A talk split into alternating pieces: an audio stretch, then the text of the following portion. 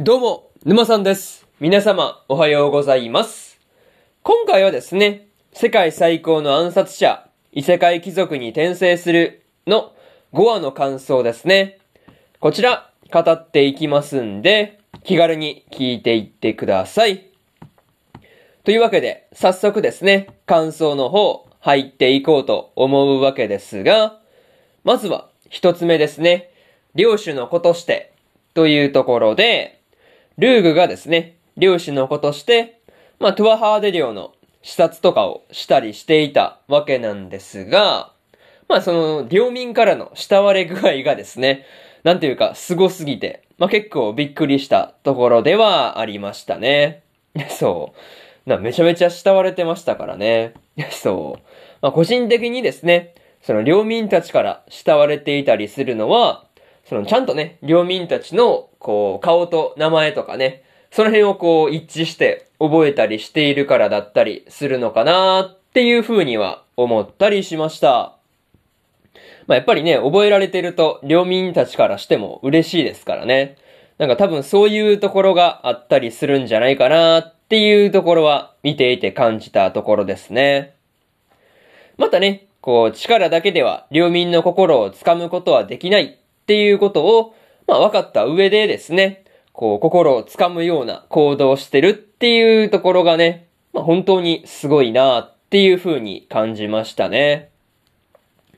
そもそも心をつかもうと思ってもなかなかつかめるものじゃないですからね。なんかそういうところがただただすごいなっていう風に感じました。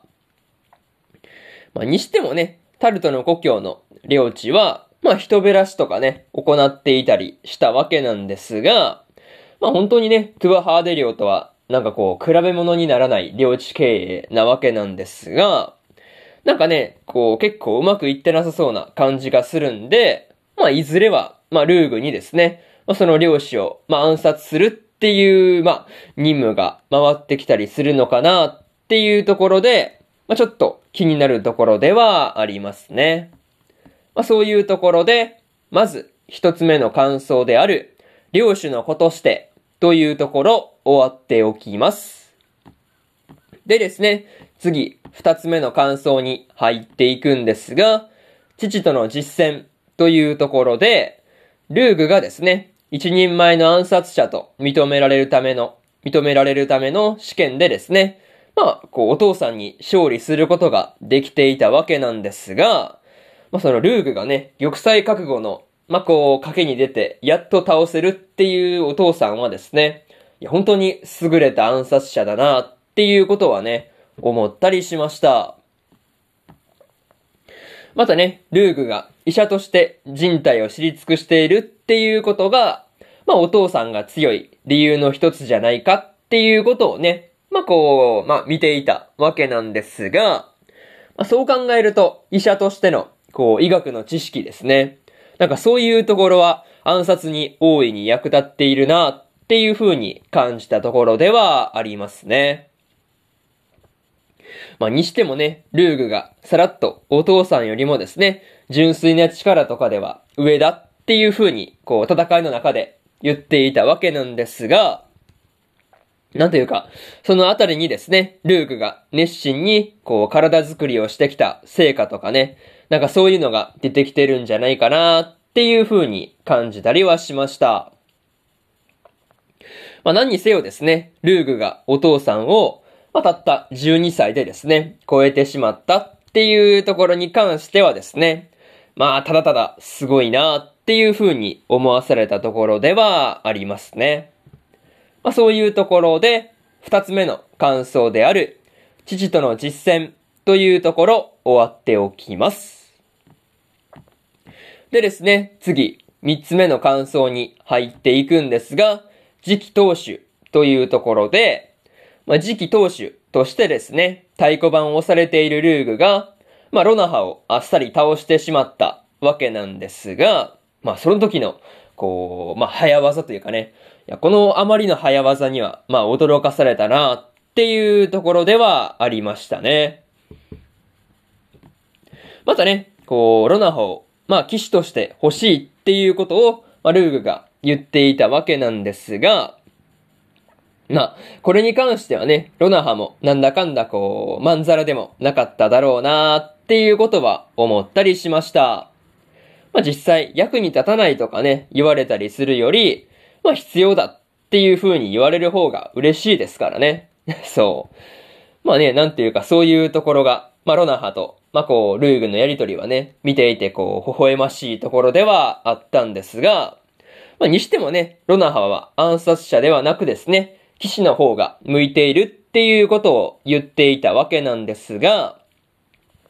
まあこう、そういった資質ですよね。まあ、その人のこう、資質を見抜いたりした上で、まあこう、ロナハに対して、こう、剣を渡すっていうところはね、大したものだなっていう風に感じました。まあ、それと、こう、ロナハに対してかけていた関節技ですね。まあ、それでこう、骨をきれいに折ったっていう風に言っていたわけなんですが、その関節技でね、そんな綺麗に骨を折るっていう技まで身につけているっていう風には思わなかったんで、いや、これに関しては結構びっくりしたところではありますね。まあそういうところで、三つ目の感想である、次期投手というところ終わっておきます。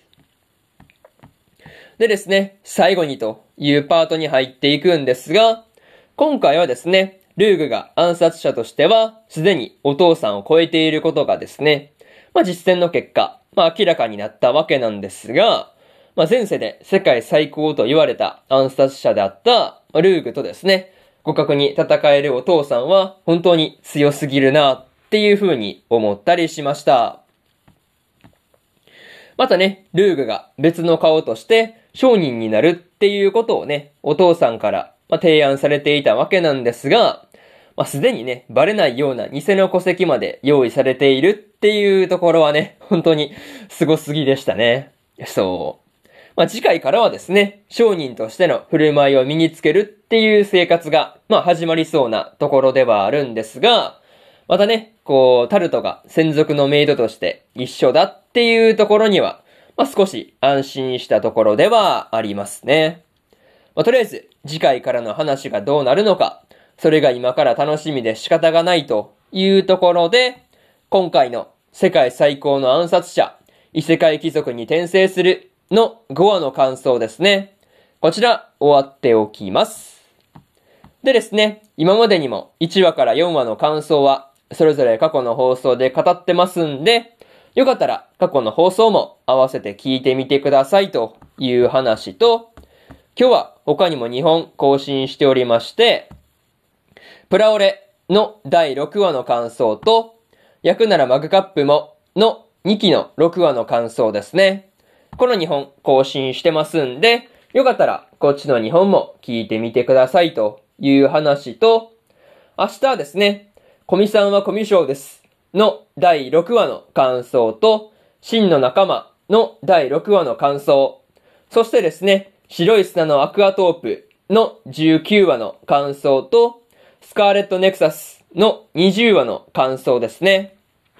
このよんほん、いち、に、さん、よんと更新しますんで、よかったら明日もですね、ラジオの方、聞きに来てもらえると、ものすごく嬉しいですというところで、